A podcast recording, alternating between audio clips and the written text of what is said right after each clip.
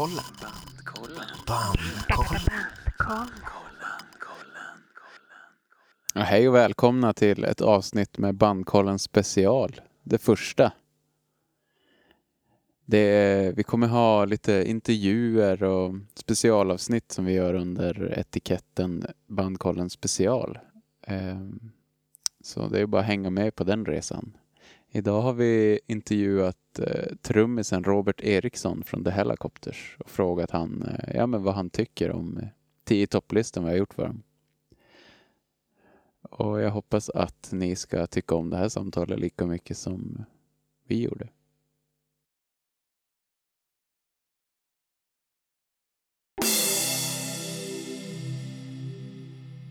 Bandkollen. Bandkollen. Ja, Robert Eriksson, välkommen. Tack, tack. Allt bra? Det är alltid fint. Jajamän. Ja, vad bra. Själv? Ja, det är bra. Riktigt bra. Ja, Du har ju halvt blivit av med jobbet. ja det har jag. Ja. Som alla andra tänkte jag säga. Eller ja, många andra i samma, ja, vad ska man kalla det bransch. Ja, Eh, ja, alltså, ja, det blev inställda spelningar till höger och vänster. Och eh, från början tänkte man väl kanske inte att det skulle bli, eller det tänkte väl ingen, man, det kanske, man kanske får anpassa sig en månad eller två eller någonting. Men nu, det bara växte ju till, ja, på bara en, två veckor så till något bra mycket större än vad man kanske trodde i slutet på februari, början på mars eller någonting sånt där. men är Sen, det eh, mycket ja. som är, som är inställt? som, som är inställt. Ja, med, jag spelar ju med fler band än Helicopters men det, Ja, så precis. Helicopters fick ju inställda, vi ställde in, eller vi ställde inte in, vi sköt upp heter det ju. Eh, för det gjorde vi. Eh, Det uppskjutna gig i Norge och Finland och sen skulle vi göra den här Åre Sessions Mhm, just. festival, eh, minifestival eller vad man kallar den. Där Mm.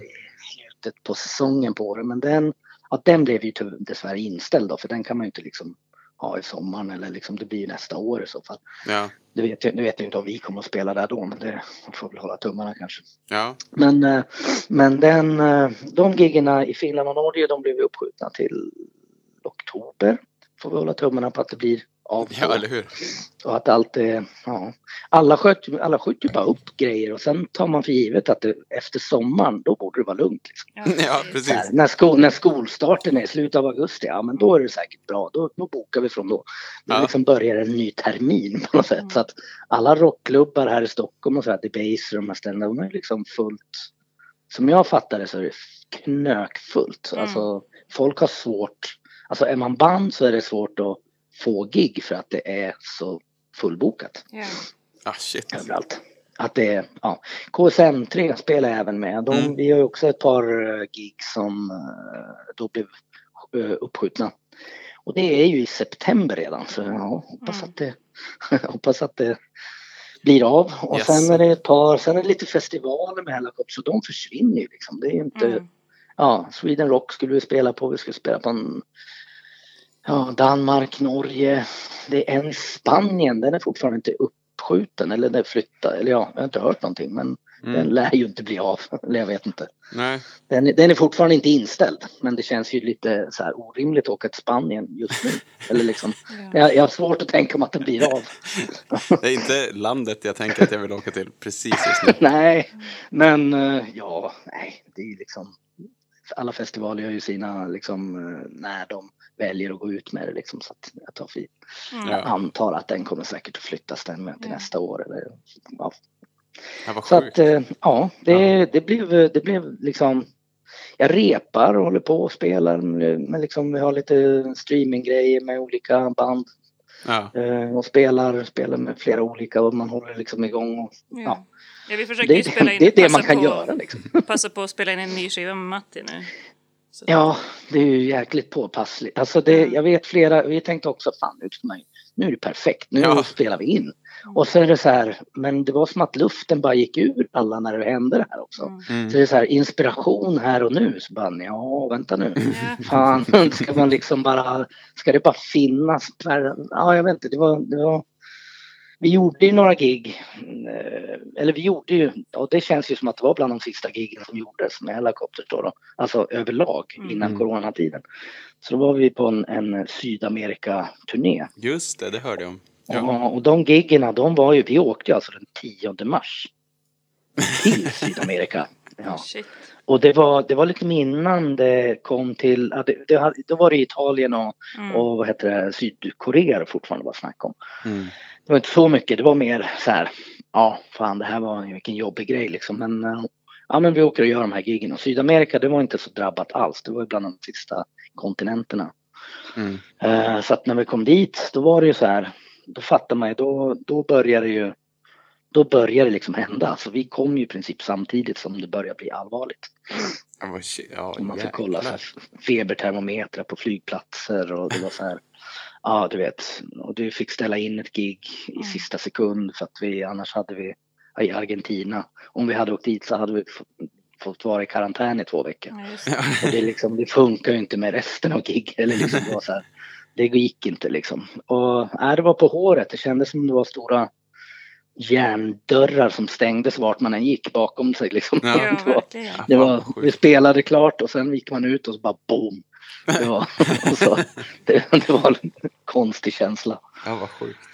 Ja, så det var, men sist, det var en kort, det var ju bara, det var ju bara fyra gig och ett blev Mm. inställt. Så det var tre gig som det var. Det var ju väldigt lite liksom. Men eh, sista spelningen var ju 15 mars och vi kom hem, vi flög hem den 17. Mm. Och det var det, då, var det, då var det ju verkligen, och via Portugal. Ja. Så då var det verkligen snack överallt och det var så här, ja, det var verkligen på året att det Mm. var Och ingen blev smittad. Nej, eller det, ja, det vet man inte. Man var ju helt slut när man kom hem. Ja. Men det, men det är ju så här, ja jag vet inte. Man gick där och jag hade ju ingen feber men man var trött och du vet. Ja. Ja men som kanske ni också är när man kommer hem från turnén brukar man ju vara liksom, det tar ett par dagar innan man är lite normal igen. Liksom. Gud, ja. brukar vara, ja. Ja, man sover Man, kanske man är inte jättemycket. man, nej men man är liksom upp och ner, det är upp i varv fast samtidigt inte och det, ja. Ja. Allt, allt är liksom bara konstigt ett par dagar. Ja. Men eh, om jag haft det så har det i alla fall inte varit någon allvarliga symptom. Nej. Ja. ja. Vi ska väl eh, köra... eh, Vi har ju ringt dig med anledning att eh, vi ska ha, prata vår tio topplista med Ja. Helicopters. Ja, kul, Ja, väldigt roligt. spännande. Spännande. Eh, vi tänkte att vi går igenom listan låt för låt och så får vi se om vi kan framkalla någon reaktion. ja. Rolig historia. Är det, här, det, här är, det här är eran, eh, är det ni tre som har eh, spånat fram den här? Eller är det, eller? Precis. Exakt. Bråkat Ja. fram den Bråkat fram den. Ja. Ni har ju ganska Och det mycket är egna material. låtar, det är inga, inga coverversioner. Eller kanske det är, det är bara tio covers. ja. Det var ju med mycket covers. Ja. Det var det. Ja. Jag tog ett Ja. principbeslut att jag tyckte att ni hade nog med bra egna låtar så jag tog inga covers i min, Nej, Nej, min ryggsäck. det, det blev svårt med head-off. Ja, man gillar ju, Men, ja. man gillar ju på något sätt att spela covers också, det är kul. Ja. Alltså, det, är ju det, det, är både, det är både och. Ja men ni är ju så sjukt bra på just covers. ja, vi sa Det, det. det hade jag Ja. kunnat ett eget avsnitt om med det. Men alltså, Ja, det, ja det, alla har kanske inte blivit helt bra men många har ju faktiskt Mm. lite som egna favorit. Fan, det där blev bra. Ja, Liksom, att man tycker att det var, att det var, ja men jag vet inte, det blir så, jag vet fan, det, det, känns, det är bara kul och det har vi har gjort jävligt många. Mm. Och sen har man ju spelat i en live också som man inte har spelat in och det är liksom bara kul att Mhm, göra. ja, något sätt. Men just det är det. väl för att, eh, men det är väl för att alla är så här musiknördar i bandet och då gillar man ju att spela ja. låtar man tycker om liksom. Ja. Ja. Ja, det, det är ju två eh, musiknördar i den här podden också så du får gärna Ja, prata fan vad nördigt. härligt. Alltså, det, Ja, vi ska prata nördigt. ja. Det, Ja. Men vi, ja, vi börjar väl med Ja. plats nummer 10. Disappointment Blues. All right. Ja. Eh, vad ska man säga om den? Jag har hört att det är det sista Dregen är eh, med på. mm, Oj. Är det sant? Appointment Blues? Nej, den är väl ändå Danne med på. Jaha. Alltså Chucken. Eh, Okej. men, eh, eller vänta nu. Fan, det här är ju extremt dåligt. Jo, men jag är nästan... Jaha. Se där. Eller är det, det, fan, jag kommer inte ihåg. Vi var på en inspelning i studion i, det låg en, en studio som heter Das Båt på Kungsholmen i Stockholm. Och där var ju Fred Estby då, då trummis från Dismember. Han jobbade Mm. tidigare i eh, han jobbade tidigare i Sunlight och det här var ett stenkast ifrån Sunlight-studion som Mhm. Thomas Skogsberg då hade. Och vi, vi hade ju då eh, Fred Estby var ju eh, Thomas Skogsbergs eh, hjälpreda till en början, så här, högra hand. Och det det. var ju även, det var ju även Bobba, våran pianist då. då. Så han, det var ju så han började att spela med oss egentligen, att han var i studion. Ja. Men eh, vi hade väl spelat in... Fan, vilken ordning kom det i då? Undrar om vi hade spelat in... Eh, fan, jag har inte datumen på... Det, var, det kan ha varit så att vi har spelat in Grande Rock innan. Mhm. Och då, då, eller fan, jag är lite osäker på vilken ordning vi gjorde det här. Eh, och då hade vi ju testat den här studion i Värmland, Koppom, den, vad heter det, Silence som låg där. Och det var ju Just första gången vi spelade in, liksom, man började testa andra studios än, än eh, Sunlight. Ja. Och så då var det lite så här, fick man lite, ja men det, var det funkar ju bra att spela in i andra studios med liksom. Mm. Och Nicke han hade ju i princip bara spelat in i, inte bara men mycket i Sunlight med alla Entombed-grejer han var med på, de var inspelade där. Och, Så han var ju väldigt så här, ja men Sunlight det, det är ju bra, det, det, där bokar vi liksom. Ja, så att, eh, men när vi började testa och spela in i andra studios då blev det ju så här, eh, eh, då, ja men det blir kul, det blir lite olika vart man är liksom. Även om bandet är samma så låter det ju annorlunda liksom. Så att eh, Disappointment Blues, hela den, det är ju en 10-tums EP egentligen som den låten är med på. Mm. Den är inte med på någon fullängdsskiva.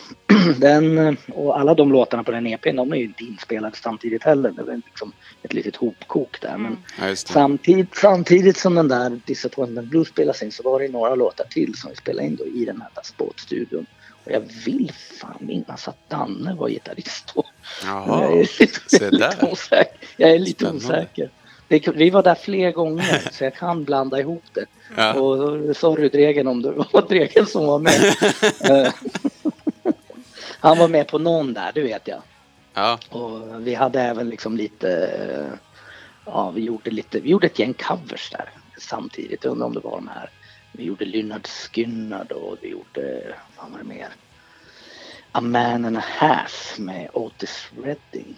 Och vi Mhm. gjorde, ja. Ni har gjort flera sån- det var Otis. Såna, ja, det var några sådana, de låtar som vi spelade in där. Men det var nog vid flera olika tillfällen. Men det var i alla fall i glappet mellan Dregen och, och, och Tjocken då, eller Danne som han heter. Ja, ja okej. Ja, han är ju världens låt. Ja, bästa, verkligen. världens bästa eh, smeknamn. Ja, Chuck Pounder. Ja. Chuck Pounder. eller hur? Ja, det var ju vi som gav honom det. Han ville inte ha det egentligen. men, det, men det blev så. Vi tyckte det var skitroligt, men han, eh, ja, jag vet inte. Det, han var väl inte helt förtjust i det från början tror jag. Ja, okej. Sen kan man väl säga att han anammade det med stormsteget.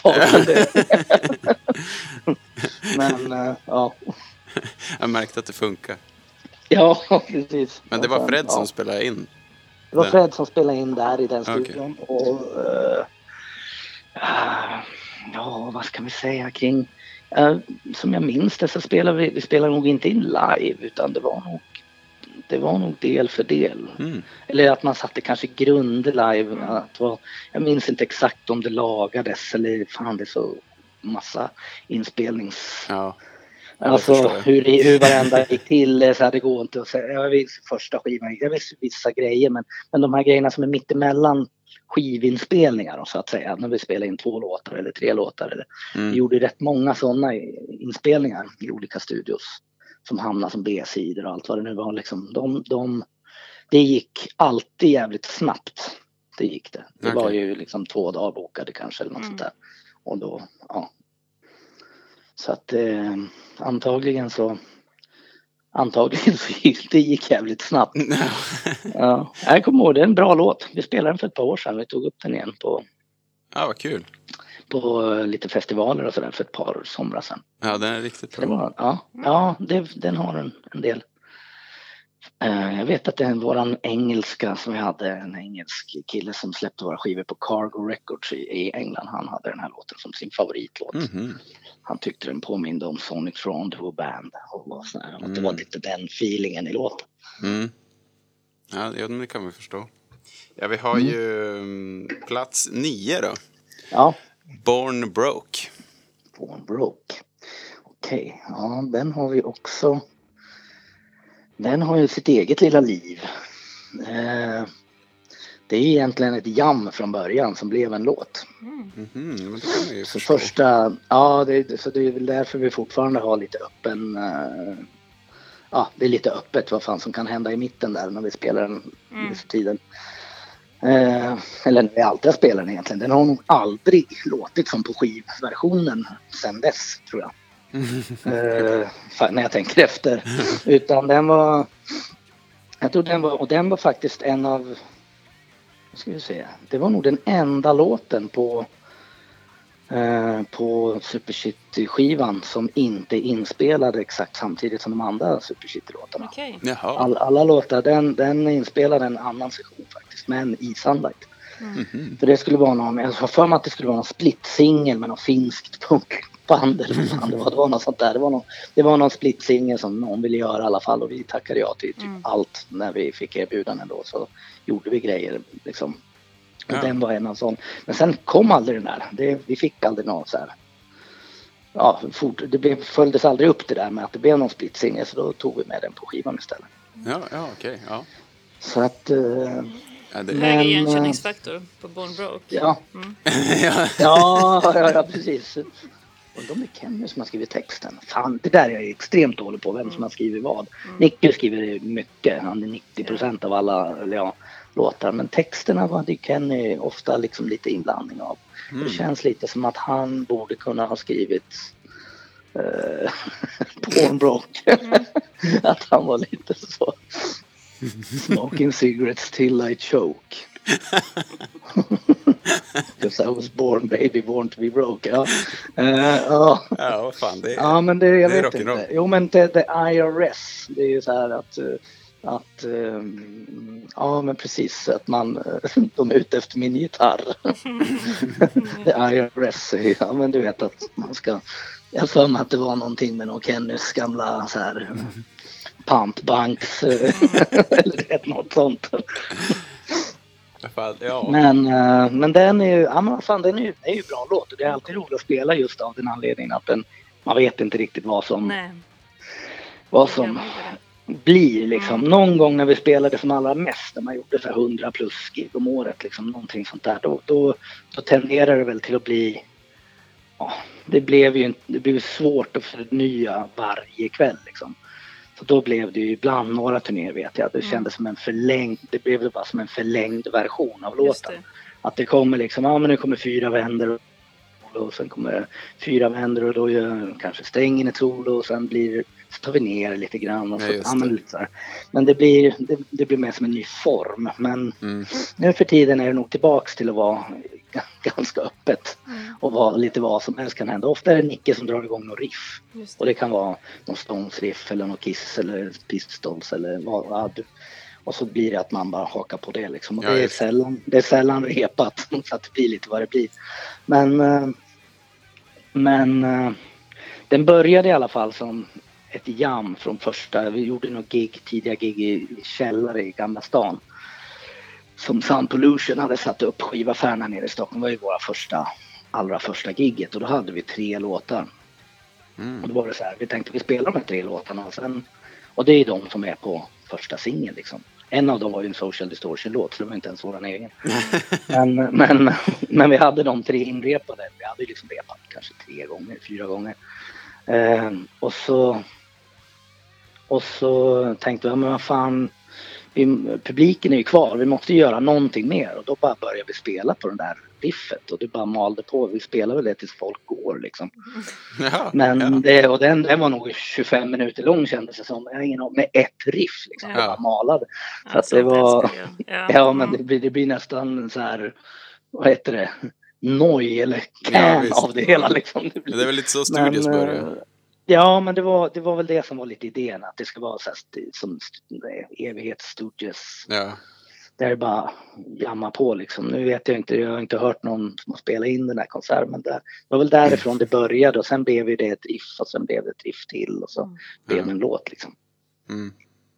Mm. Ja men, eh, vad blir det då? åttonde plats.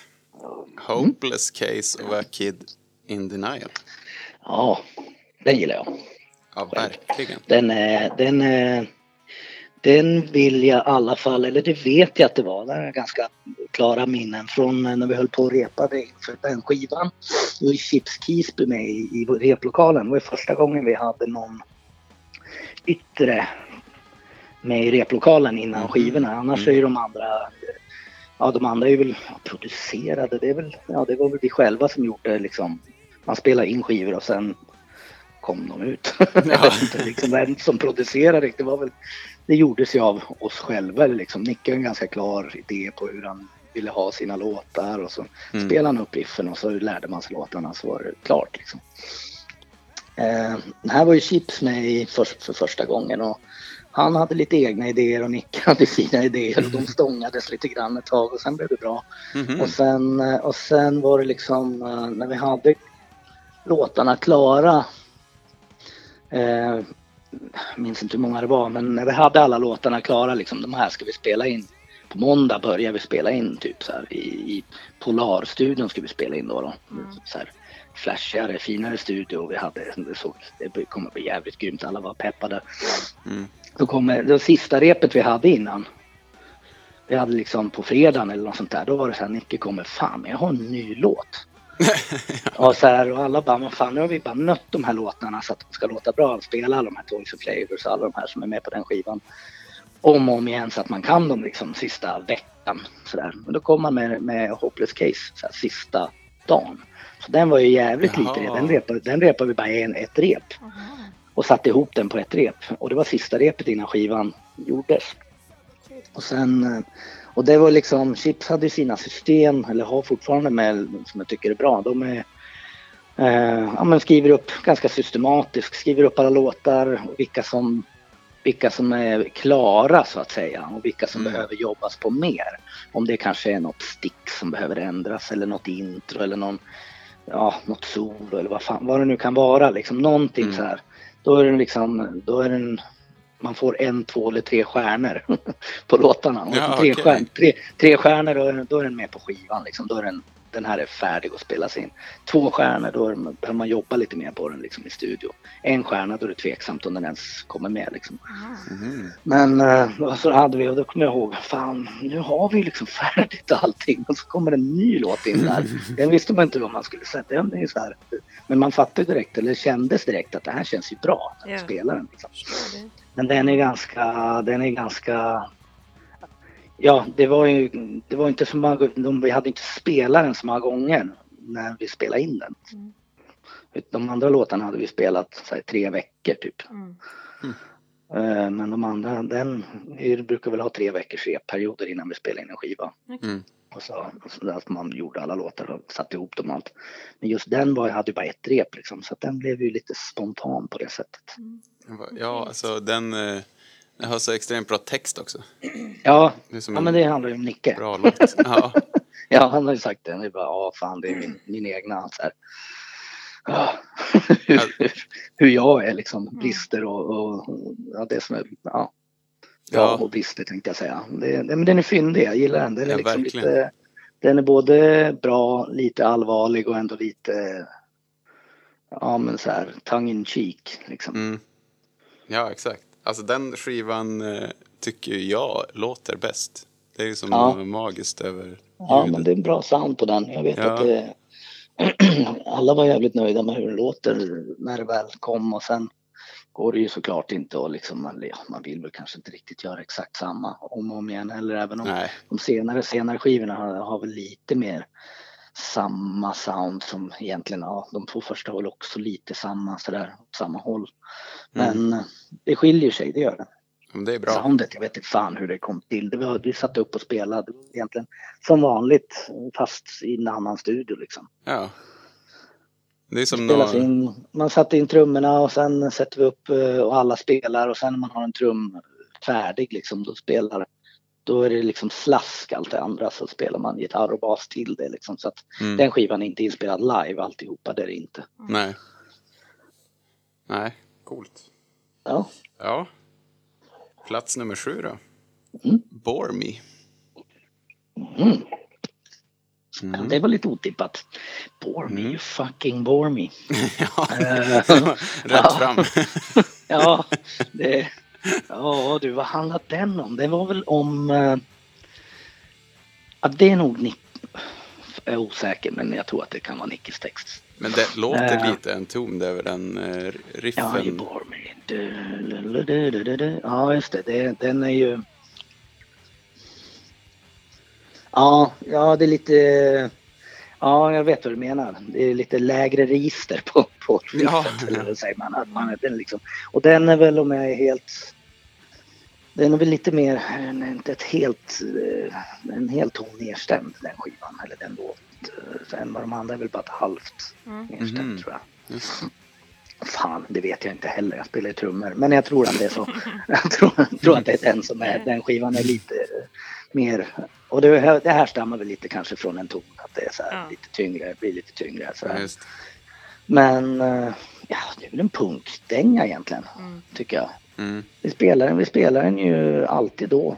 Mm. Den är ganska jobbig att spela, minns jag. Eller jag kommer ihåg att jag tyckte då, jag vet fan, jag har inte spelat den på länge nu. Men att den var ganska intensiv. Ja, den är jävligt intensiv och det är fyrtakt hela tiden. Liksom det, det är ingen... Och alla, eller ja, om man tänker utifrån vad jag gör, så är det trumfills hela, då är det alltid så här, tack, tack, tack, det, är bass med. Det är liksom inga, det är ingen vila någonstans. Mm. Men det är länge sedan jag har kört en... eh, Vi gjorde den på USA-turnéer vet jag, när vi, men det var ju också länge sedan. Ja, vi har nog, jag skulle gissa att vi inte har spelat den sedan 15-20 år. Mm. Det är nog länge sedan, det är nog så länge sedan vi, vi spelade. Mm. Men vi borde nog... Ja, vi borde nog ha kört den med strängen i alla fall. Alltså inte bara innan han började. Men det var ett Mm. gäng låtar som försvann. När han började då var det liksom eh, vissa låtar som vi liksom aldrig spelade igen. Ja, just det. Mm. Och inte, inte att det var uttänkt så att, men det bara blev att Mm. nu, ska vi, nu ska vi lära om alla låtar igen. Och då är det Mm. så här, ja, hur mycket ska vi lära om? Ja, men den där kommer vi Mm. aldrig spela igen, den känns klar liksom. Ja. Så, Ja, var det väl, så var det väl med den där My Mephistophelian Creed som den heter, den långa låten, så långa långsamma låten vi brukar spela nu för tiden. mm, mm. Det var en sån här låt vi, som, det var en sån här låt vi spelade fram till 97. Och sen när Dregen slutade då bara droppades den. Mm. Den plockades upp i princip nu igen 2016. Ja, den låter ju riktigt bra. Det var kul Ja, att så ni att den spelade in. var, ja det blev, ja precis, så då var det liksom, den spelades ju aldrig in heller, det blev ju inte så. Nej, Då, back in the day alltså. ja, vad sjukt. Men Bore Me, ja, ja, jag vet inte, det var en, punk, en av punklåtarna på första skivan. Ja, Eller punkigare låtarna. det, det, Alla är inte punkiga även om den har den. Ja men även om det har skivan den har det soundet skräpiga och skrä, skräniga, stökiga, distade. Så är det ju fortfarande, alla låtar är ju inte liksom punklåtar även om där och då vill, ja, man var väl mer åt punkhållet som band eller som åtminstone som tanke. Mm. Ska, som, som vi själva tyckte var så här, men det är så här. Det ska inte låta som så här Pennywise eller det, liksom alla de här kaliforniska Nej, punken som var rätt Nej. populär då. Liksom. Det var så här, äh, det är lite för glättigt och lite för tralligt. Liksom. Det ska mer vara, det ska vara det här lite skitigare åt Sturgis-hållet i det hela. Liksom. Ja, men det var väl ett bra New York, beslut. alltså, New York, New York, York-punken diggar man ju en hel del. Så att det var så här, mer åt det. Ja, just det. Mm. Men vi glider över till en annan punklåt. Ja, 1995. ja den var tidig. Mm.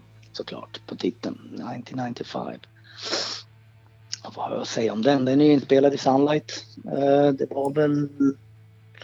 Det borde ha varit den andra inspelningen vi gjorde. Ja. Vi kan nästan med 95 procent säkerhet säga att det var. Killing Allan var ju första då. Den är inte ens inspelad i Sunlight. Utan i replokalen. Men den... eh, Mm. Men... eh, Men ja, det var första gången vi var i Sunlight. Måste det ha varit. Okej. Jag spelade in Mm. 1995 och eh, ja. Och då var det ju, vi spelade väl in de låtarna som är med på den där 7 singeln som eh, en kille som hette Juan Capell som jobbade på Freak Scene Records här här i Stockholm. Mm. Så här punk, punk eh, vinylaffär som låg vid Sankt Eriksplan. Mm. Jag jobbade där under en tid och han, eh, han var ju jävligt skön snubbe som var väldigt eh, smal i sin musiksmak.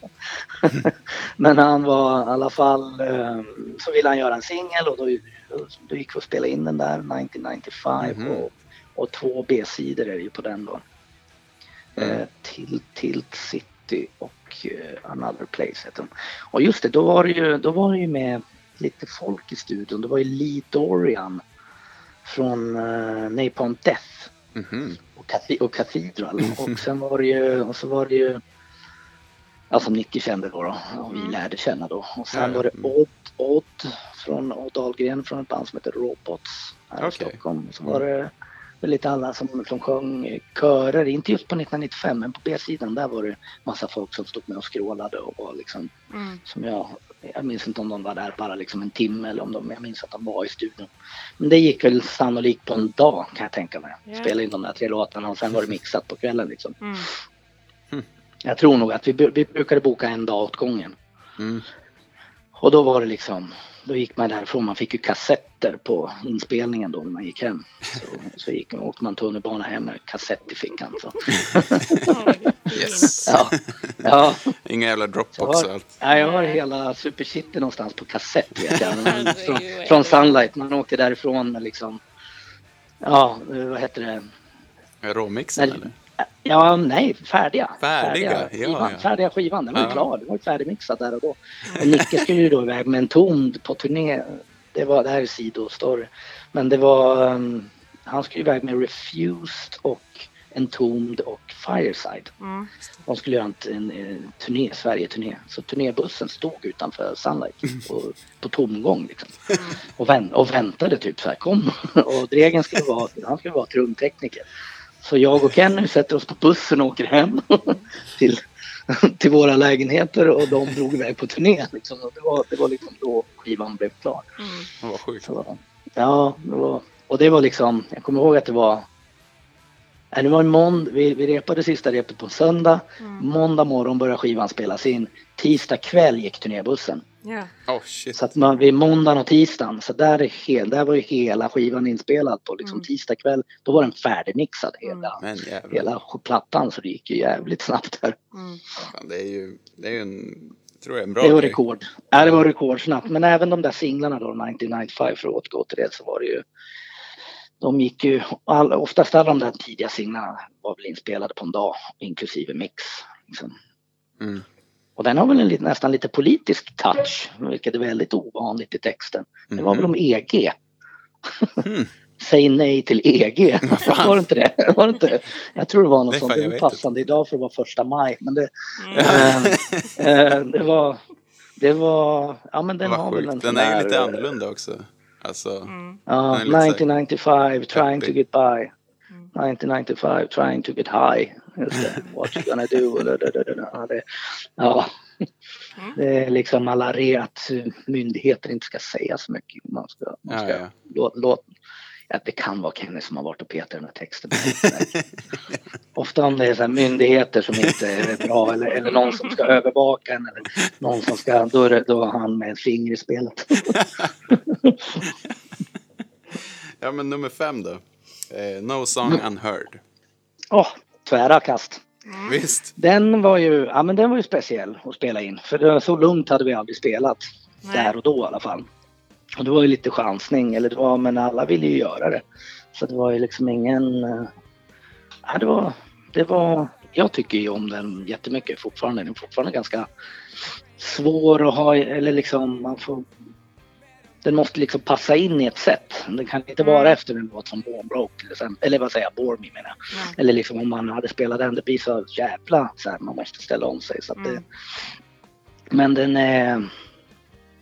Nej vad fan, jag vet inte vad jag ska säga om den. Det var... Det var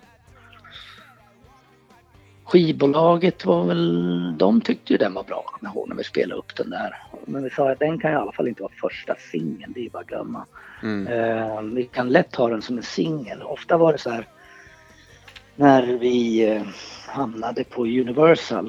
Eh, då var det ju en tjej som hette Martina Ledin, Martina Ledinsky. Ja just det. Som, som, eh, som själv hade punkband och rass. Ja, hon har Razzia nu. Just det. Det var ju hon och hennes dåvarande eh, make Daniel Ledinsky som, som hade det här eh, den eh, LED Recordings hette de låg under Universal, men det var de vi Mm. hade liksom som personerna och de, de hade vi liksom hängt med eller känt sedan Café 44-tiden liksom man höll Mm. på att spela där.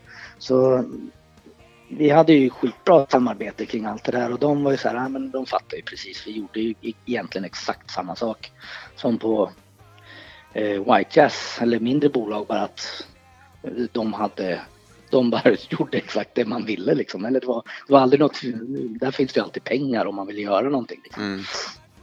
Men eh, eh, apropå video till den så var det ju eh, den, eh, vi sa väl att den kan ju lätt vara en video men, men, och en singel men inte den första från skivan. Det blir kanske lite Det blev, ju- galet. det blev ju den tredje. Ja, men just det där med det känsligt när ett band gör ett eh, hopp från uh, indie-lablar till ett stora majorbolag. Liksom. Mm. Det brukar alltid vara snack om sellout och det har man ju fått egentligen från andra. Men det har det ju jämt varit känns det som. Det spelar ingen roll.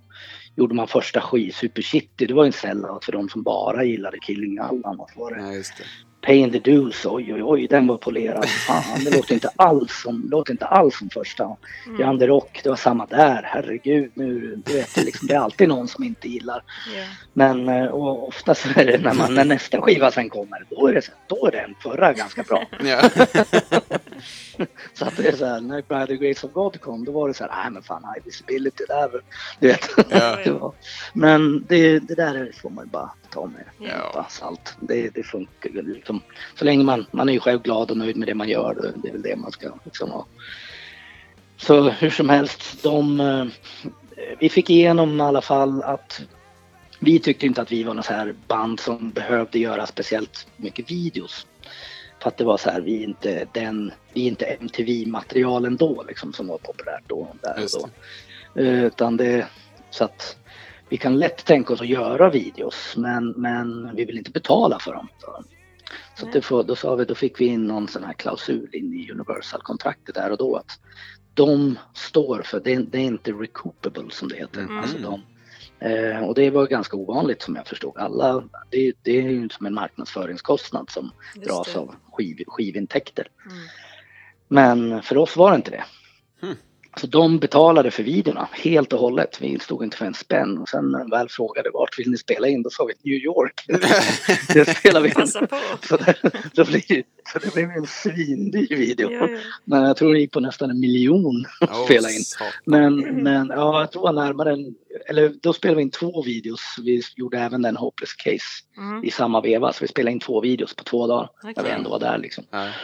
Men eh, så den är inspelad på tak i Brooklyn med så här Twin Towers i bakgrunden och ja, den är snygg. svinkallt var det. Det var ju fem på morgonen eller någonting, det var i november. Eh, det var, eh, men det blev snyggt som fan tycker jag. New York kan vara ruggigt alltså. Ja, det var, det var jävligt. Och jag kommer ihåg att det var någon lägenhet vi var i där och höll på att byta om och där var det, där var det någon från eh, Andy Warhols Factory som hade bott eller vad det nu var. Någon som sa, jag kommer ihåg man tyckte det var så här lite ballt. Ja, nice. Ja, Ja. men eh, nummer fyra då. Ja, Eh, By the grace of God. Inte Ja, helt hur kom- otippad. Hur kom den till då? Uh, nej. Ja, den är fortfarande jävligt kul att spela och verkar uppskattad med. Jag tror att det var så att eh, det var en av de låtarna på skivan som var spikad att vi skulle spela in. Det, Mm. vi spelade in 20 låtar till den här skivan. Där hade vi fan jävligt mycket Jesus. låtar och från början, från början var det ju liksom eh, Ja, det hade ju kunnat bli en dubbelskiva egentligen men nu, blev, nu bestämde vi att det skulle vara eh, 13 låtar på skivan och, Mm. det skulle, och sen de andra skulle vi behålla. Och det kom ju senare som en sex låtars EP Mm. som heter Strikes Like Lightning som kom ett halvår senare eller någonting sånt där. Den är riktigt Eh, ja, och de låtarna spelas in, alla spelas in samtidigt. Och då var det så här, vilka ska vara med på riktiga skivan och vilka ska vara med? Alla kommer komma ut förr eller senare. Mm. Liksom. Vi var nöjda med alla, men vi tänkte att det är några som kommer att droppa, eh, ja, enligt Chips det här programmet, det är kanske någon som får den där en-stjärnan som kanske inte duger eller Mm. det kanske inte blir riktigt som man har tänkt sig eller någonting. Men, men alla 20 blev så pass bra tyckte vi själva så att vi ville släppa dem. Liksom. Men då var det bara frågan om vilka, vilka man skulle ha med på skivan och det var ett jävla dividerande med det där. Ja. Vi höll på fram och tillbaka. Jag ville ha de låtarna, Nicke ville ha dem. Bob, vi gjorde egna listor och vi skickade till folk. Du vet, vi Mm. kunde liksom inte enas om Ja, men den här är min favorit, den måste vara med. Mm. liksom, sådär. Och, så var det, och sen var vi på turné med Kent och Tåström, en sån Mm. där kalas sommarturné som hette Kalas i Sommarsverige. Så delade vi ut så här promoskivor till dem och så här fick, kom, fick alla de komma med sina listor vilka 13 de skulle tycka var med. Så de fick Okej. lyssna på turnébussen och sådär. Och alla hade ju Ja. också, ja, alla hade ju jävligt, de gick in för det stenhårt kommer jag ihåg. Vi fick så här. Eh, ja men du vet, typ Jocke Berg kommer med så här personliga anteckningar varför han tycker att den här låten ska vara Mm. med. du vet, Ja, men eh, ja hur som helst så By the Grace of God var väl alla överens om att den ska vara med. Ja. Och eh, sen när den... Det är När verkligen en spelade- ultimat när vi- rocklåt. Det är som, skulle man ha en Wikipedia-rocklåt så skulle det vara den. ja just det, just det. Ja det skulle vara Great Balls of Fire eller någonting. Nej men, det, ja, men det, det var ju hur som helst eh, en kille som hette Jeppe Wik som, eh, som jobbade på Universal då. då. Då hade Martina och de här, de hade jag tror hade slutat på Universal faktiskt och dragit, dragit sig ur och börjat gjort något eget. Så att vi hade en, några nya som vi då jobbade med på Universal så att säga. Som var Mm. våra, liksom, de är så jävla mycket folk där då. Men då var det i alla fall en kille som hette Jeppe Wik och de hade spelaren där, där uppe på kontoren och de, vi, vi var ganska, vi var nöjda med alla låtar och så sa vi vi har ingen koll på det, vilka låtar som ska vara singlar så det får ni bestämma. Det sa Mm. vi även på High Visibility. Att det är så här, fan, ni får, vi, har ing, vi är nöjda med precis alla. Vi Mm. kan säga att liksom tre, fyra låtar som inte ska vara singlar. Men mer än så, kan, mer än så sen, får ni, sen får ni som är skivbolag bestämma. Det, det tyckte de var bra också. Och vi tyckte det var skönt att slippa ta det beslutet. eh, så Toys and Flavors var, var kommer jag ihåg att de valde och vi tyckte va? Den, den, var- den var ju typ en B-sida nästan. Här, men den, det var ju liksom, så då fattade vi att ja, men de har nog kanske ganska bra koll på vilka låtar som ska vara singlar. Mm. Så då kom de med By the Grace of God som första förslag och vi sa igen, va? Den, den, den var ju kanske låt nummer åtta på skivan eller du vet. Eh, äh, men så här, det Ja. var väl inte helt sådär ta- fattat att den skulle vara en singel. Men det visade sig att det var, det var ett bra förslag. Vi tyckte att Carry Me Home skulle vara första singeln har för mig. Eller den, den hade vi, eller tyckte, vi, vi hade väl så här lite tankar åt den kanske skulle kunna vara en singel som Just och den blev ja. andra singel istället då. ja, det var nog klokt. Ja, så den var ju, ja den är ju fortfarande jävligt, ja den, den tycker jag håller. Verkligen. Ja, vi kör nummer tre då. Den här är lite otippad. Rainy Days Revisited. Ja, just det. Det var ju den skivans lugna låt. Av två egentligen. Det fanns ju lite två lugnare låtar på den. Den och No One's Gonna Do It For You. Men den andra, den höll väl någon lite mer Stooges penetration feeling i den. Mm. Eh, Men Rainy Days Revisited, det är ju Martin Hederos som spelar pianot på den. Jaha, jag trodde Kommer det jag var ihåg. eh, Nej, det är inte Bobba faktiskt. Sorry Bobba, men det var den enda låten han inte spelade på. Det var, för det var så här, eh, vi ville ha något lite mer så här glittrigt. Roy Bittan-piano som det skrevs om i tidningarna. Alltså han Springs, Springsteens Mm. pianist som alltid, som alltid liksom bara... Ja men, Ja. ja det var väldigt glittrigt. Bara, det- ja, verkligen dansar omkring på Ja. tangenterna. Ja, det väldigt det låter jävligt så här. eh, Och det var ju eh, Hedros svinbra på, eller är. Så Ja. att eh, det är han som spelar piano på den. Och sen kommer jag ihåg vid mixaren eh, så här 60-talsaktigt att trummorna ska vara i ena högtalaren Ja, och, och det andra ska vara i den andra. Så lyssnar man på den i Nu blev det inte helt så. Vi hade en mix från början som var helt panorerat som gamla Beatles eller Stones eller vad det nu kan vara liksom. Mm. Men det blir så här och, och det blir så här. Efter ett tag tänkte man fan tänk det kommer ju vara. Det blir lite väl extremt att göra det nu. liksom. och, det, och det är bara en låt på skivan som är så. Det blir, så den drogs väl in lite mer mot mitten men den är i alla fall panorerad så här. Så lyssnar man i hörlurar så är det lite åt det hållet i alla fall. Att, Ja, acken till eh, vänster. helst, helst, ja precis. Exakt, lite så. Och eh, avskalad, nej fan jag vet inte. Den borde vi den borde vi ta upp och lira faktiskt. Mm. Den tycker jag är, den har vi aldrig lirat live.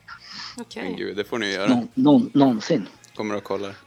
Ja, jag vet inte vad fan det har blivit. Ja, jag vet inte. Det var, de flesta låtarna från den skivan har vi spelat live, men inte den.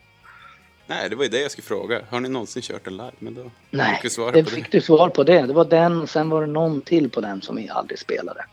Kommer inte ihåg om vi spelade den här On Time, tror jag kanske vi aldrig spelade. Mm, just det. Den som är lite... Ja, ja den, den sticker väl ut lite åt något håll den med. Nej, den här Mm. The Exorcist, den spelar vi nog aldrig heller när jag tänker efter. Den är lite Eh, kul. Den är inte. Ja, den är lite mer... Den är lite mer death metal-aktig. I eran tappning. Eran tapp. Ja, ja, ja. Alltså, jag tänker ju utifrån. Ja, LG är ju med på den. Det är det. LG Petrov är med och gör ett skrik. Men den har lite de där elaka tonerna. Ja, vad heter det? Dödsskalan. Skräckfilm, skräck, skräckfilmstoner. Ja. Ja. Ja, men nummer två då. Ja, Eh, Crimson Ballroom. ja den, är ju, den är en egen liten story. Det är det faktiskt. Den är ju... det är strängens första eh, inspelning med oss. Eh, vi skulle... Han hade eh, kommit med, eller jag vet inte, vi hade ju... Efter Danne slutade där då, först var det Degen och sen var det Danne var med ett halvår ungefär men han var liksom aldrig tänkt att vara det var mer, vi ville inte ställa in gig och han, vi visste att han kunde hoppa in och spela låtarna. Mm. Då sa vi, då kan du vara med tills vidare tills vi hittar en gitarrist i princip. Och han var ju helt okej med att göra det. Okej.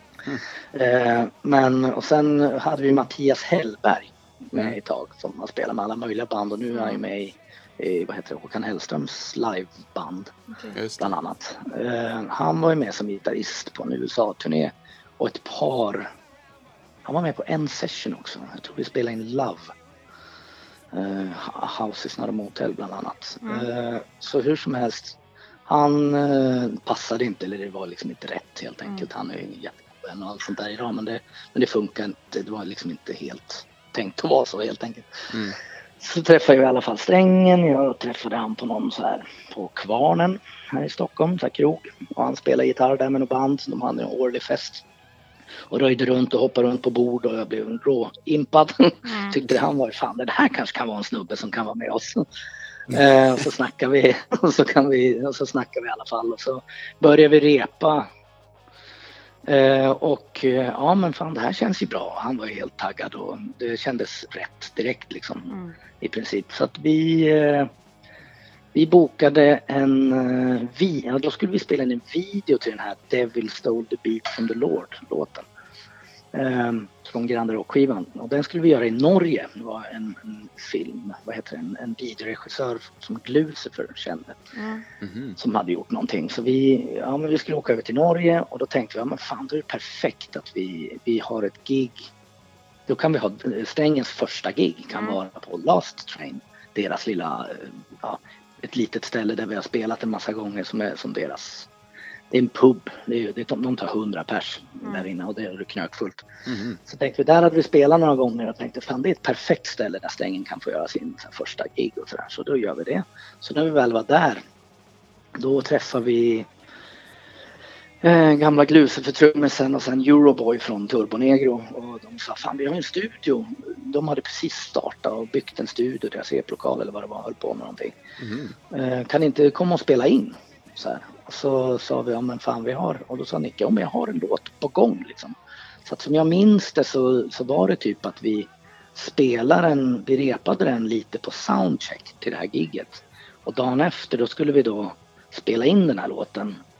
Och den är ju liksom, så vi kom till studion och jag för mig att det säkert blev en sen kväll dagen innan och det var väl inte allt, det var lite seg i huvudet och allt. Och så skulle vi spela in den här och vi fick väl i princip lära oss låten där och då. Så vi hade ju aldrig spelat igenom den här låten så egentligen första gången vi egentligen kommer igenom den Mm. utan något större misstag, det är väl i princip tagningen.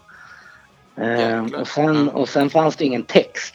Det, hade, det var ju så ny liksom. Så att, och så sa vi, ja men alla, eh, vi går ner till puben och sen sitter Nicke kvar i studion en timme, kom tillbaka om en timme så, så skriver jag texten. Mm. Så han skrev texten där och då i studion. fan, det är en timme, ascool liksom. text. Mm. Ja, ja, ja, 100 000 guitars och allt Ja, det där. visst. Och Jävla, du är så här övermäktig. Ja. Och, liksom, sån här. och stämningen på låten är ju jävligt annorlunda för den låter ju lite annan.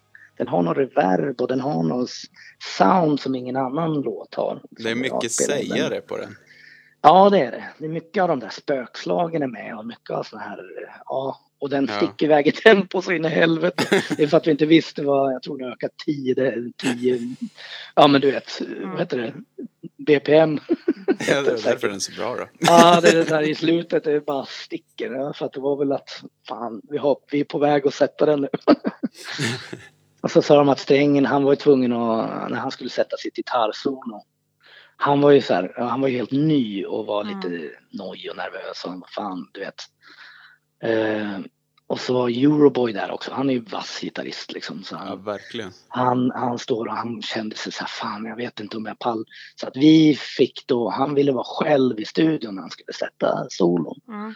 Jag vet inte om Nicke kanske var där eller om vi andra gick på puben kanske också, jag kommer inte ihåg. Men eh, då satt i alla fall han. Eh, då sa han när han kom tillbaka att nej, men han var tvungen att ställa upp såna här casear. Så här, road case, alltså så här turné, turnélådor.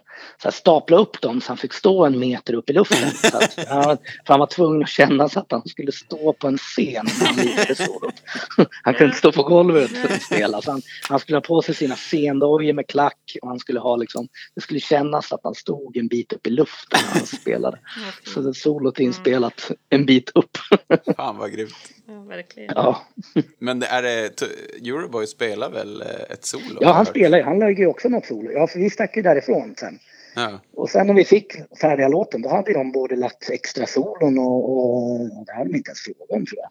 De hade bara lagt på grejer. Och sen, eh, och sen hade han lagt på tamburiner, han gamla Anders hette han Möller, Lucifers första trummis. Så de hade lagt på lite grejer på den där Jaha, i slutet. Ja. coolt. Så att, eh, jag vet, de kanske frågade, jag minns inte men det, men det blev bra i alla fall. Ja, jävligt bra. Den är som en episk. Ja, det är också en sån där låt som var jävligt kul att spela live. Nu har Mm. vi inte spelat den sen, äh, sen vi började spela igen. Mm. Nej. Jag har för mig att ni spelade den på den där sista turnén. Mm. Ja men det gjorde vi. Den, den var väl ofta med. Det var lite sån där live-favorit bland lite såna här Die Hard-fans om man får kalla det så. Var det liksom, den, var, den, var, den var så här, eh, ja men folk som tyckte, ja men den var ju lite, just att den bara var en vinylsingel som följde med en tidning från början. Ja, just det, exakt. Den kom med Gearhead, en tidning, det var där den hamnade. Och sen, sen kom den ju lite bred, ja, bredare. Den är fortfarande lite dold. Är den, ju. Mm. den är inte som en med på en skiva egentligen. Så där, så att, Nej. Ja, nummer ett då. Trumvirvel. Mm. Eh, gotta Ja. get some action. Fan, jag gissade det. Ja, det, Ja. hur gissar du då? Ja, den är inte helt Jag vet inte. Jag kände det på alla de andra nio att den borde vara där. Ja, det är ju sant tänkte jag säga. Den är ju, ja, jo. Jag har ju har slagits ju mycket blivit för liksom- Super Shitty-skivan om man säger så. Ja, okej. Ja. Är det favoriten? Ja. Ja, ja, jag gillar ju den men det gillar ju alla skivorna också såklart. Men, men man har ju lite olika förhållande till olika... Ja. Eh, det är ju... ah, det, det är hur man, hur man kände där och då när man spelade in och allt sånt där. Super Shit, det var ju speciellt såklart. Eh, I och med att det var första och det var en jävligt... ah, Det gick ju, man bara blinkade till så rätt vad det var hade man den där kassetten i handen med en färdig inspelning. Liksom. Men eh, intressant nog så är den inspelad den och Rock'n'Roll is Dead, vilken är den mest, vad ska man säga, polerade brukar ju folk säga, den som är minst dist och så vidare. Ja, en väldigt De snygg två- skiva. Mm. Ja, de, de Så- två är ju de som, ja de två är de som är inspelade på samma sätt. Ja. Det, det, är ba, det är bara de två skivorna som är inspelade live. Alla Jaha, de andra, alla de andra skivorna är inspelade liksom trummor först och sen lägger man på bas och gitarr och sådär. Mm. Mhm. Eh, även Pain the Deuce la vi på sådär efter och så vidare.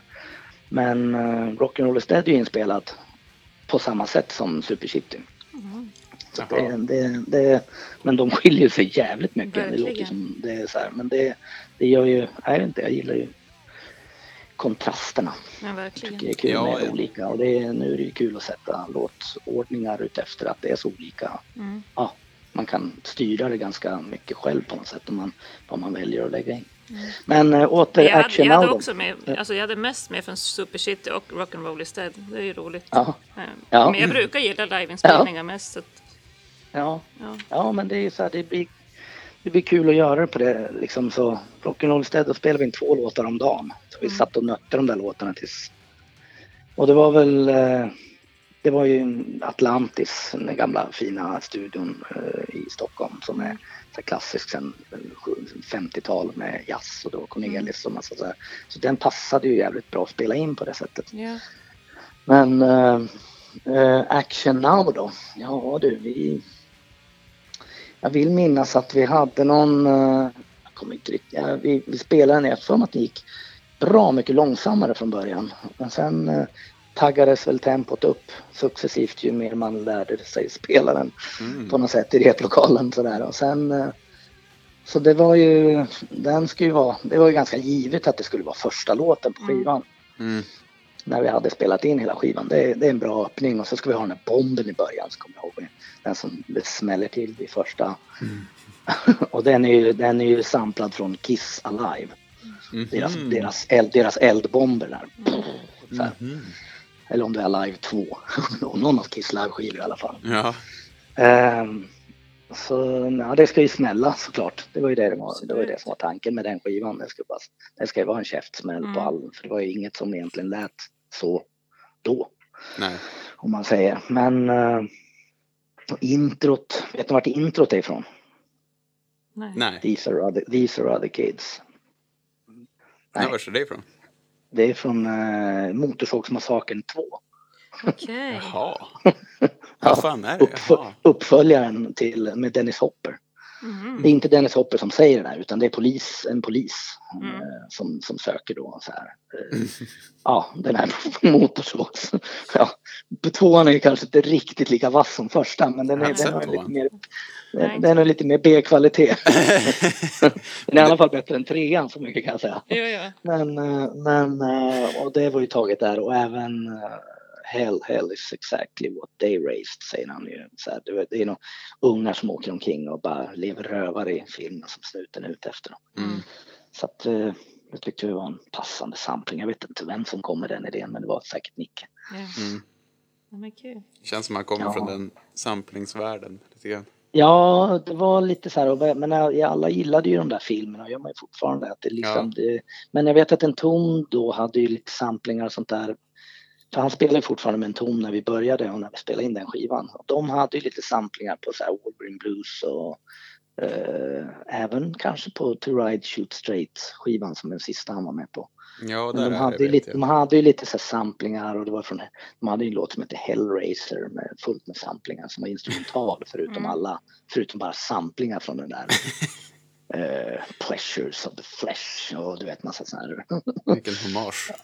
ja, det var så här Clive Barker. Ja, och, och det var ju ändå även lite så här, jo jag kommer ihåg White Jazz bolaget, det var ju också från James Elroy bok och det var lite så här, det var, det fanns någon Ja, coolt. Ja men du vet att man, eh, ja det var lite så här åt det hållet på något sätt allt. Det, det var inte helt främmande men det är väl egentligen, fan är det kanske den enda gången vi har haft sampling.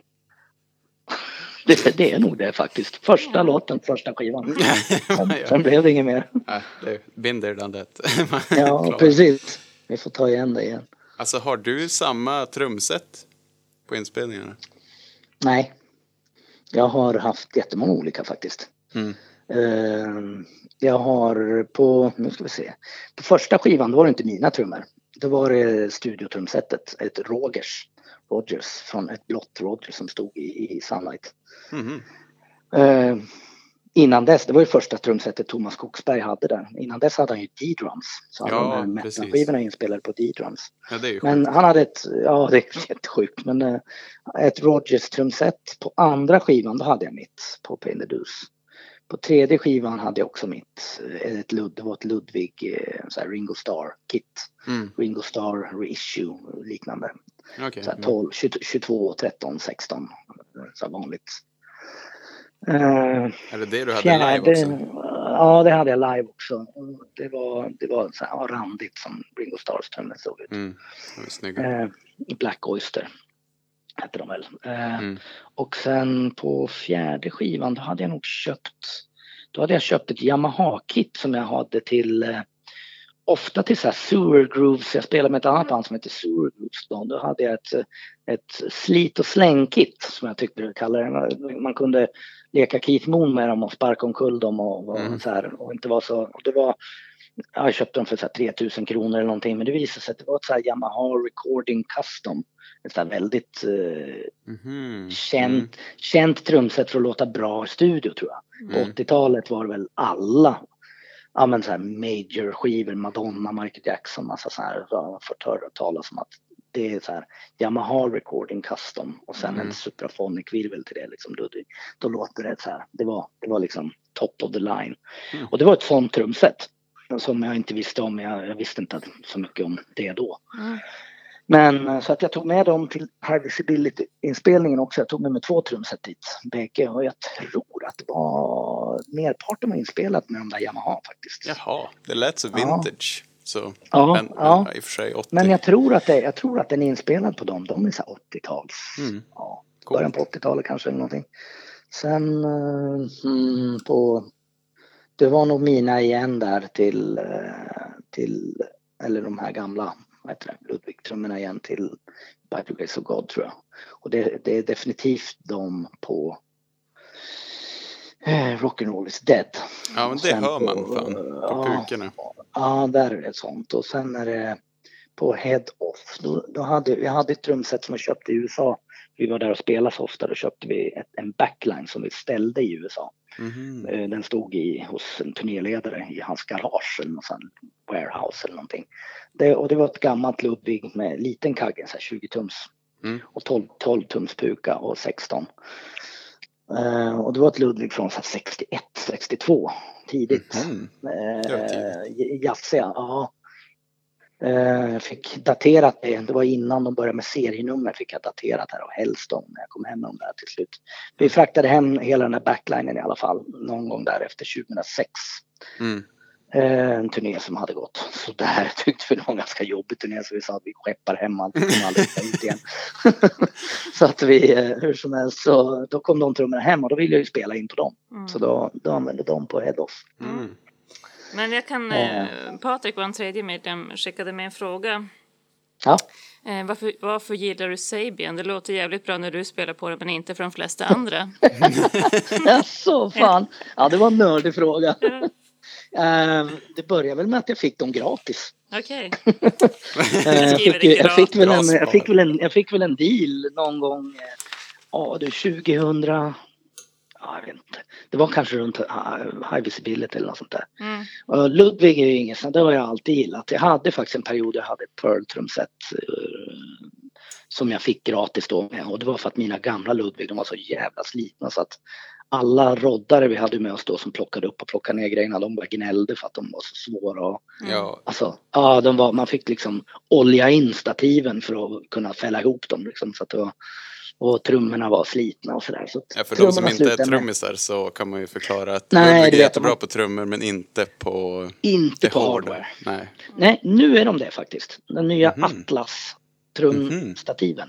Varmt, eh, det ska jag varmt rekommendera. De är skitbra Mhm. tycker jag. Kul. Första gången de har lyckats. Men hur som helst, Sabian var ju, då fick jag väl någon deal där.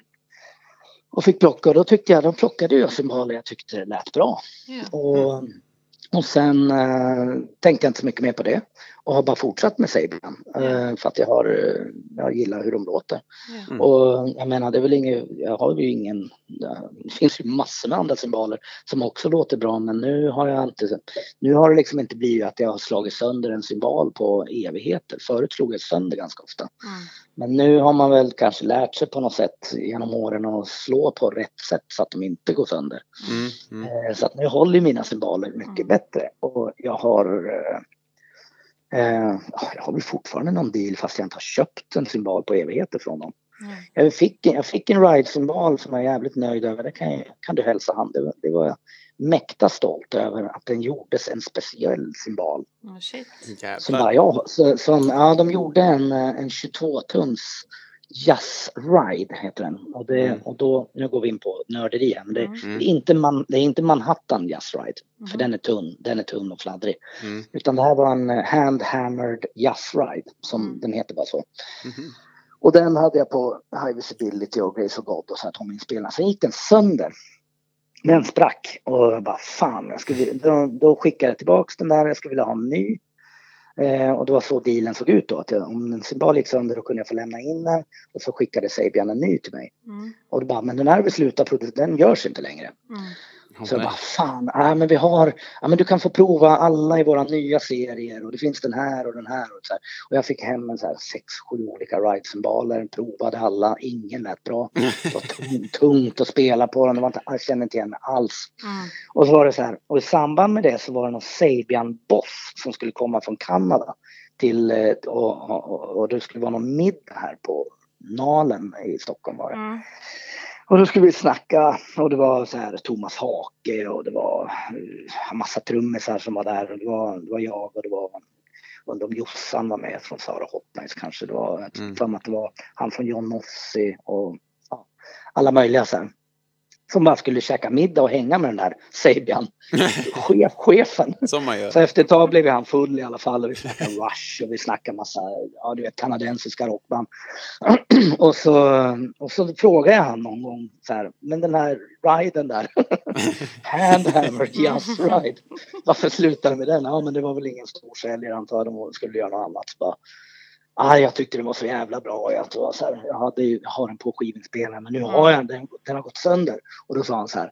Send me a mail on Monday and I'll fix. Du vet, jag fick, Mm. så, så, så vi har ju liksom legeringen eller hur man gör den kvar. Ja. Liksom. Jaha. Och så tog det sex månader så kom den på posten Ja, sen. fy fan. Fan Ja, så, så den, har jag, den har jag nu men den... eh, ja det är ju den, si- det är den sista tänkte jag säga. Det Eller- borde den hänt.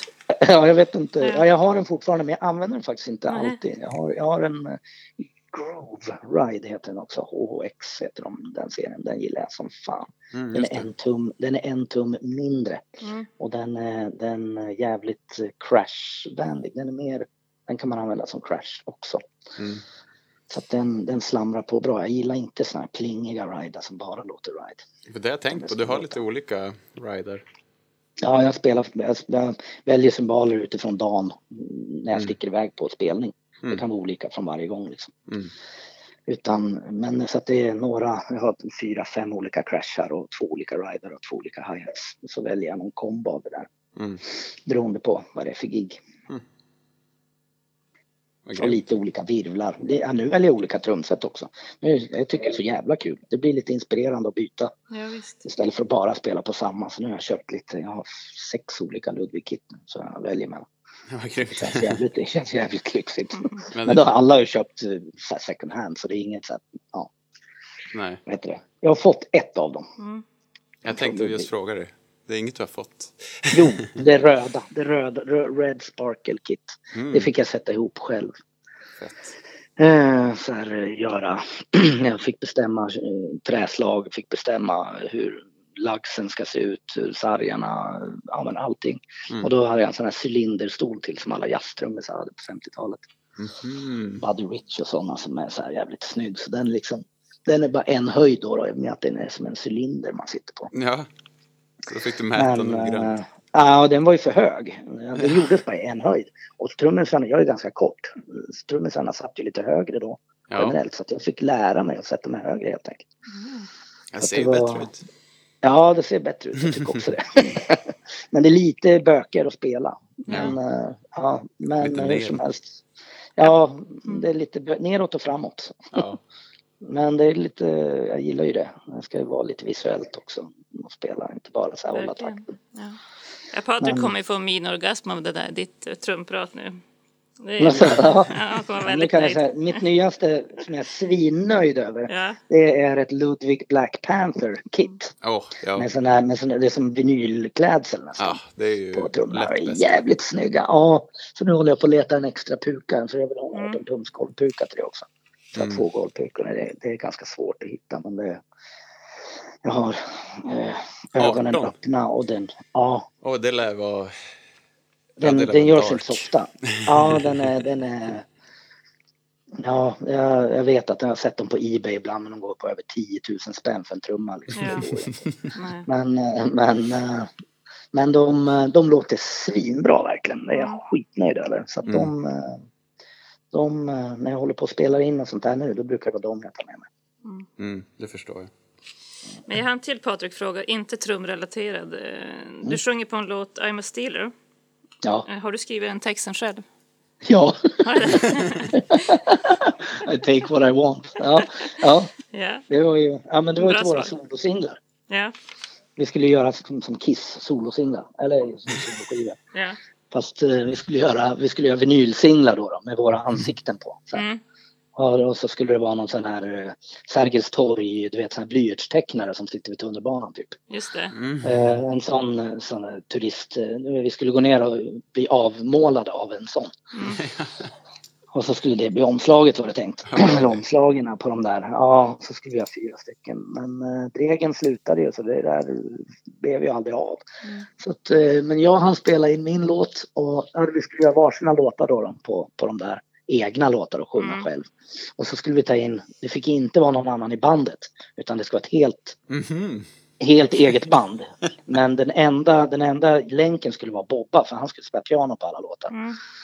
För han var ju den femte medlemmen då liksom. Men han var ju liksom inte riktigt off. Jag vet inte, det skulle vara fyra singlar i alla fall. Ja, så att jag han spela in min låt och Nicke han spela in sin låt. Men äh, Dregens låt blev en Backyard Babies låt sen. Mm. Ja. Och som heter Star War. Mm. Och sen, eh, och sen eh, Ken eh, fick väl aldrig till någon tror jag, men jag tror han hade någon på gång. Han, och så, vi, skulle ha, vi skulle ha covers på B-sidan, varsina covers i alla fall. Mm. Och han skulle ha en Hawkwind-låt minns jag. Jag hade en Beatles-låt för det var ju favoriterna såklart. Ja. Och Nicke vi minns jag inte vad han hade för någonting, men han gjorde, hans låt kom väl ut förr eller senare ändå tror jag. Mm. Men det var en kul idé och det var där I'm a Steeler skulle vara till. Ja. Så det var en plojgrej från början. Mm. Eh, eller ploj, eller liksom, ja, det skulle vara lite annorlunda sådär. Ja. Och det är därför den är ju, det är bara jag som spelar på den. Sen är ju gitarristerna, det är ju Ian och eh, Mattias från Soundtrack of Our Lives. Okej. Just det. Eh, och sen är det en basist från ett band som heter Brick. Kommer du ihåg dem?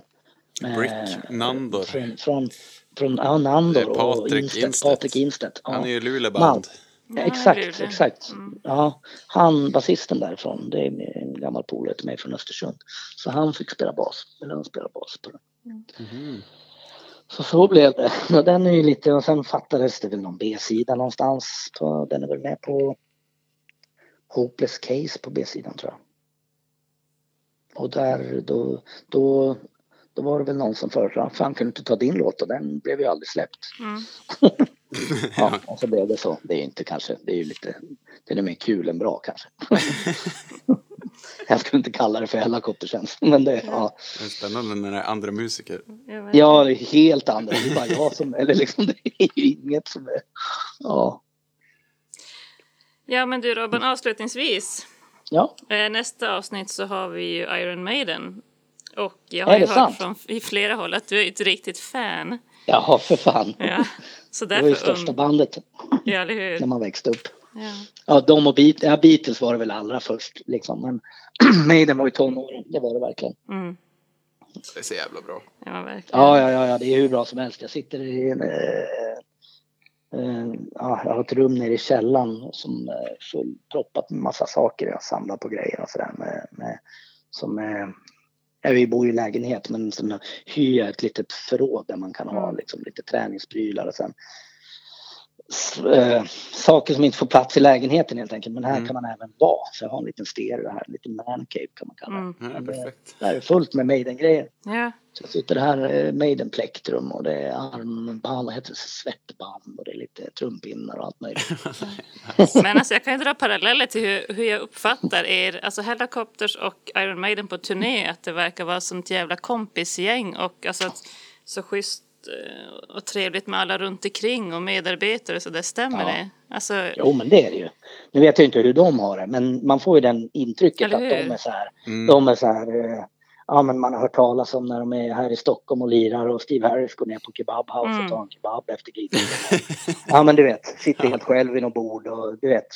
Ja men det är liksom. jag menar, och gick cred till eh, varenda rod, roddare och du vet, det verkar Ja, så jävla exakt. fint. Ja men det är verkligen och de har ju sjukt mycket personal som jobbar med dem. Jag kommer ihåg en gång vi spelade på Downloadfestivalen i England och det var Iron Maiden headline. Mm. Och jag var ju sjukt såhär, "Nu, fan det här kommer bli grymt. Vi lirade på någon sån här tältscen. Vilken var ganska stor, det var väl några tusen där i alla fall. Mm. Men Maidens scen den var ju liksom, den var ju såhär 70 000 personer. Det Jesus. var galet stort. Ja. Det var på Castle Donington där, en stor Mm. fly, liksom, Formel 1-bana. Åh, herregud. Så, så, så det var ju liksom eh, eh, och, de, och vi sitter på några så här plaststolar backstage som de brukar ha. Såna här, på en gräsmatta, sitter och dricker en öl och så kommer det några vans och så kommer hela Iron Maiden med deras entourage. Liksom. Jesus. Och du vet, de bara glider in där allihopa, inget, mitt ibland alla människor liksom backstage stort. De har med sig ungar och farmor och det var alla möjliga liksom. Det var, det var typ 50 pers som bara och sa, sa hej till alla möjliga och jag var ju så här, jag bara satt och tittade. Jag hade kunnat gått fram men jag var så jävla starstruck så jag bara, Jag jag bara, satt, och, jag bara satt och njöt. Ja, det vara så det var häftigt och sen gjorde de en grym spelning. Det var ju, nej, det var skitbra och det är ju, jag gillar ju dem. Egentligen idag så är det ju så här, den stilen som är så här lite långa låtar och allt det där borde jag ju kanske egentligen inte gilla. Mm. Men jag gör ju det. Det är så här. Jag gillar band som gillar Iron Maiden gillar jag däremot nästan inte alls. Nähä. Alltså det är så här, det är men som vill låta alltså i samma. Nej, Mm. nej, nej. tyska speed Åh, metal-band eller sånt här. Nej, nej, men det, nej, det funkar inte alls utan det är bara dem. Mm. Det är som folk brukar säga att man gillar Deep Purple men jag gillar inte alla band som gillade Deep Purple. Nej, jag förstår. nej, nej, nej. Det, det blir alla kastratsång och allt sånt där. Det blir, nej. Men vi försöker ju eh, rangordna. Hade du kunnat nämna bästa låt, bästa album och favoritmedlem med Iron Maiden? Oj, oj, oj, oj, fy fan vad svårt. Jag vet. Mm. Oh. Alltså, jag älskar ju, jag älskar ju det, är- jag kan ju inte ens bestämma mellan Paul Diano och Bruce Dickinson. Det är Nej. det som är svåra, Ja. utan jag gillar ju bägge. Ja, jag Jag tycker att de två, för, två första skivorna är helt magiska. Ja, de, de var, jag hörde dem när jag var liten och jag kommer ihåg att det var jag började lyssna på dem innan Number of the Beast. Mm, Så att när Number of the Beast kom då var det så här, va? Ny sångare, jävlar. mm. Det är så här, men det låter ju bra det här med. liksom, det var ju. Men eh, Jag gillar ju också båda dem lika mycket, men då fick Ja. det som avgöra för mig eh, hur de var, hur min favorit var privat då, liksom bland, bland sina medarbetare. Så det var ja, Bruce då är för det, mig. då är det Bruce. Ja. Ja. då är det ju Bruce. Men, Han verkar sjukt sympatisk och driven på alla sätt liksom. Ja, på alla sätt. Eh, ja, och eh, de är, ja. Nej, vad heter det? Fan vad svårt alltså. Jag, jag har ju ett litet trumfkort som är jävligt roligt tycker jag. För jag skrev ett brev in till Iron Maiden när jag var 14, okej. 15 eller något sånt där. Mm. Och det är ju publicerat i deras eh, fanclub-tidning. Som, är, som är med ett foto på mig från när jag har så här, så här tuperat hår. eh, jävligt så här. Ja, du vet, jävligt. Och där skrev jag vilka mina favoritlåtar var Ja. då. Och det var ju, då hade ju Summer in Time precis kommit ut. Mm. Så då står det att Wasted, eh, var det Wasted Years gillar jag som fan. Mm. Men jag tyckte Hallowed Be Thy Name och Total Eclipse Ja. var bland de bästa låtarna. Mm. Och eh, Children of the Damned tror jag skrev också. Mm. Ehm, Ja, det är ju bra så att, alltihop. eh, Ja. så att eh, det var väl någon sån där. Sen, ja, jag vet inte. Det, allt fram till Seven Sun tycker jag är helt magiskt bra. ja, jag håller med. Mm. Sen, eh, sen blev jag lite besviken på No Pray for the Dying. Den tyckte jag inte höll måttet. Nej, inte Och sen sålde jag, faktiskt, sen sålde jag faktiskt av den. Jag hade en samling då, då med alla skivor och allt sånt där. Men, eh, nu på, i vuxnare år har jag köpt tillbaks åtminstone vinylsinglar och sånt där igen. Ja. Men jag, har, men jag har inte samlat på, nej jag är ingen fanatisk. Du, det finns ju sjukt mycket, det går inte att samla men jag gillar ju lite så här, jag gillar ju lite, jag, jag gillar ju udda grejer och det är ju därför man, det gillar jag att vi ska göra med, med, med Hellacopter så att det är lite kul att göra såna här udda prylar som man har som merch ibland. Ja, kul att ni, ni är ju ett sånt band. Ja, men det är kul att göra lite så här. För man är ju den typen själv som gillar Mm. om det kommer en, nu har vi haft någon chilisås och man har haft någon eh, air freshener till bilen och man har haft någon så här olika så här, som inte bara är en t-shirt liksom. Mm. Utan, men det är kul när det är liksom lite udda. Och det handlar inte egentligen om att säga nu ska vi maximera och tjäna massa pengar. Man tjänar ju knappt några pengar på det där. Det är bara kul att det görs lite udda Ja. Prylar liksom. Att det, jag tror att de som gillar oss också gillar det liksom. Mm. Så ni har doftgranar nu alltså? Ja, vi har doftgranar som är formade som molnet. De måste luk- hänga de i vassen. ja, de luktar kanel. ja, kanel. Ja, vi hade lite så här, var- man fick välja lukt. Jag ville ha körsbär, men Dregen ville ha kanel. Kanel. Ja, visst. Ja, Svärmors bullar. Ja. Ja, vad grymt. Ja. Ja. Ska vi... Ja, Ska men vi... vi säger de Maiden-låtarna i alla fall. Vi får- Det får Ja, bli dem. det Samma, samma som när jag var 14. Eller? Ja, vi hade ju Hello Be Thy Name. Det var, det var ju våran topp. Det vart våran topp Ja. topp ett. Ja, den är helt grym. Mm. Det Helt, nu kan vi hälsa trum... Eh, vad heter han? Eh, Patrik? Ja. Nej. Jo. Ja. Men eh, det finns ju, alltså det är ju så här, nu är det den sista nördgrejen då. då. Trello Beat Thy Name är ju så här hur man spelar den på trummor. Och så finns det liveklipp med Clive Burr när han spelade från, från Hammersmith 1982 som skulle släppas på video. Då Mm. spelar han den med en hi-hat, en, en arm. Alltså Mhm. han spelar inte, han spelar inte liksom bägge händerna på hi-haten om du vet vad jag menar. Mm. Utan han kör ju som vanligt komp fast så här så fast på Mhm. med, bara med bara högerhanden. Mm. Det är fan svårt. Ja. Det är, om man nu gör det, det är så här, man ser det i videon. Så det, Fan vad sjukt. Det trodde jag ja, inte. det, det trodde, nej jag trodde att man kör den som ett, ja men du vet, Disco. disco-komp om man får Ja. kalla det så. Ja. Mm. Men han körde med en hand live. Mhm. Och då gör han kanske det i studion med tänker jag, det vet man inte. Mm. Men favoritalbum det är då Iron Maiden och Killers. Eller? Ja, Kill, Killers är helt fantastisk men Mm. Power Slave var den första jag köpte när den kom ut. Ja. Så den har ju jävligt stor betydelse. Mm. Number of the Beast är ju helt fantastiskt Mm. bra fast man skulle byta ut öppningslåten. Uh, fan, jag kan inte säga faktiskt. Nej. Det, det, det, det, Summer in Time lyssnade jag sönder när den kom. Den var verkligen, och det var första gången jag såg dem också på den turnén. Så det var, ja. Rymd... Ja, rymdkonserten, då stod jag långt fram där på, i staden. Men eh, Ska du se dem? Tror du det blir av? Ja, Ja. ja, nästa, jag har biljetter till Göteborg men det lär inte bli av så att, eh, det blir väl nästa år då kanske. Nej, för nu är det Ja, jag lite vet så här, inte. Kan man sett köpa dem. biljetter eller inte? Jag vet inte. Jag har sett dem ett antal gånger och vi skulle ju spela på en festival i sommar var det tänkt när de skulle vara headline. Vi skulle spela på samma scen. Det hade varit sjukt mäktigt. Mm. Vi skulle spela lite innan. Vi, vi och Mastodon och sen Iron Maiden. Okej. Det Det, det känns Ja. lite otacksamt att prata om det och spela både innan och efter Iron Maiden. För Ja, det Maiden-fans är lite galna. ja, De vill men det är bara se Maiden. Ja, precis. Jo, men så var det ju. Fan, vi har varit förband till Kiss med. Det var ju samma där. Ja. De vill ju bara se Kiss liksom. Mm. Henry Ja, så Rollins det- har en rolig berättelse när han försöker förklara hur jävla otacksamt det var att spela innan Maiden. Ja, jo. Ja.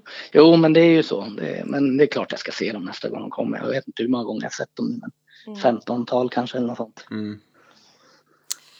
Men du Robban, alltså det var ju så eh, roligt att surra med dig. Mm. Ja, trevligt, trevligt. Snällt. Det var Ja, ju mycket längre än vi hade tänkt oss. Men Ja, jag hoppas det går bra. Ja, nu blev det så. Jag ska pallra mig iväg här nu också.